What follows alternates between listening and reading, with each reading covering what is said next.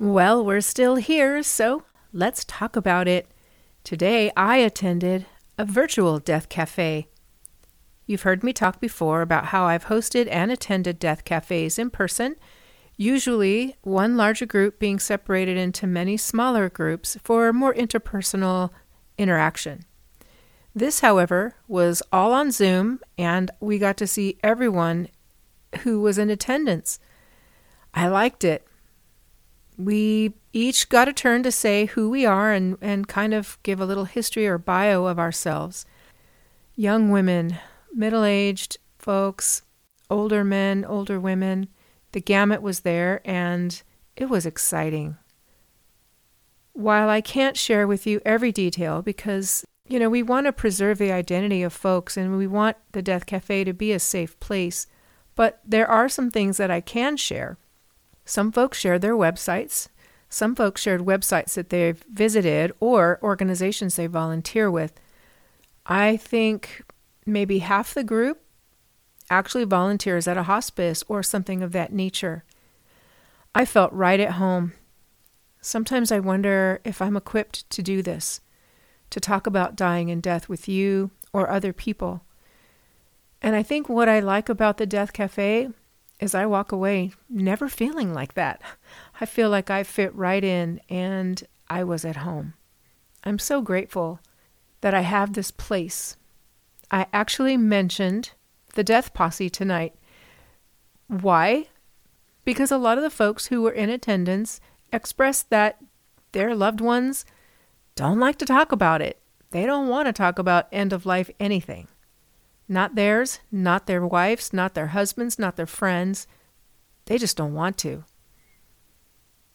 I really felt grateful to be able to share the idea of a death posse, to have people in my life who know my wishes, know where my documents can be found, so that were I to become incapacitated, they could contact my husband or one of my kids and have them locate my information, my documents it's really tough to put those documents together. And as I said before, if nobody can find them, they're no good. So, to that end, today I'd like to walk you through some of the things that we talked about, some of the websites that were shared, and a little of the experience. So, for the person who attended and expressed a desire to learn and maybe understand how it is that advance directives are not always followed? Well, the short answer is because it's really in the power of the person ex- executing that directive. I think what we kind of came to through this person's questioning and some of the other responses was that we need to really find people not necessarily who we love so deeply that we want them making our decisions but really to find someone we can trust to carry out our wishes, even when it is so hard. Because let's face it, that person, your executor or your proxy for health care, is the one that is carrying out the wishes that you have set out. It is not their job to do what they want. That can't always be someone who is not wanting to lose somebody that they love very much. Well, think about that. I certainly am. Then there was the person, and I imagine that even though this person didn't share every detail of their experience, what they were able to share was that they do not want to waste or spend time on anything that is not meaningful or fulfilling. The phrase that was used was actually fritter away. This person did not want to engage in anything that would just fritter away the time that was left. Imagine that. If you can sit and think of the hours that you have in every day and how many you spend doing mindless things. Somebody recommended a book called, and I'm going to read it to you so I don't mess it up. I want you to check it out if you're interested. It's called a Year to Live by Stephen Levine. That's S T E P H E N L E V I N E.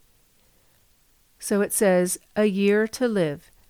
How to live this year as if it were your last. If you had 365 days to live the rest of your life, what would you do? I bet the things that seem so important today would not seem so important tomorrow. As this 90 minute session progressed, everyone was able to share something in the meeting. And if people were a little more quiet than others, the host gave them an opportunity toward the end of the meeting to say whatever it was on their mind. I appreciated that. I think that makes a good host or facilitator to make sure that nobody goes unnoticed without the opportunity to share. It's really interesting because all of us come from different walks of life, different experiences.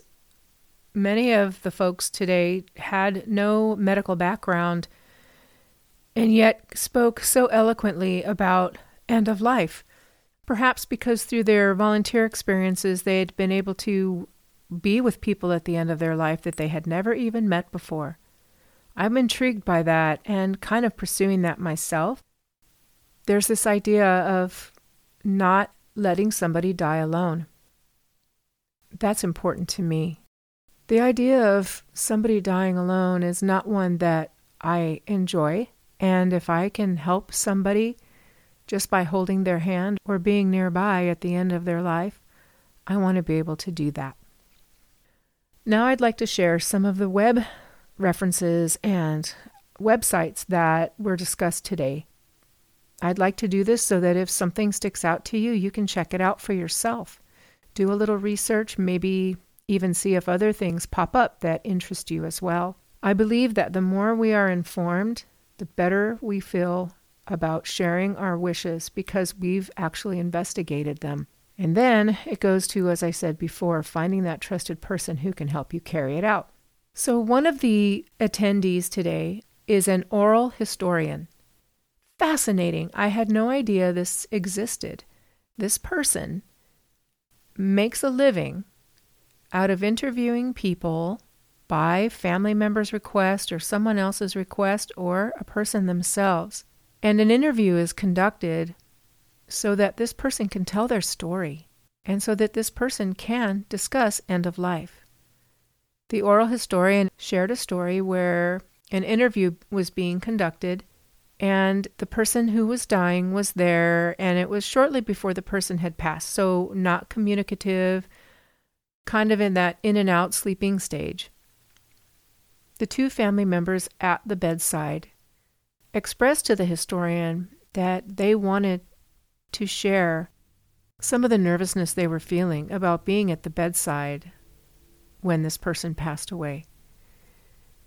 So the historian, not being of medical background at all or anything like this, went with the gut, and the gut said, Let them talk. And what came about was a beautiful sharing of love, affirmation of the relationship, and a beautiful story that now has been recorded so that the family can listen to it as much or as little as they choose. What a beautiful gift that historian gave to the family.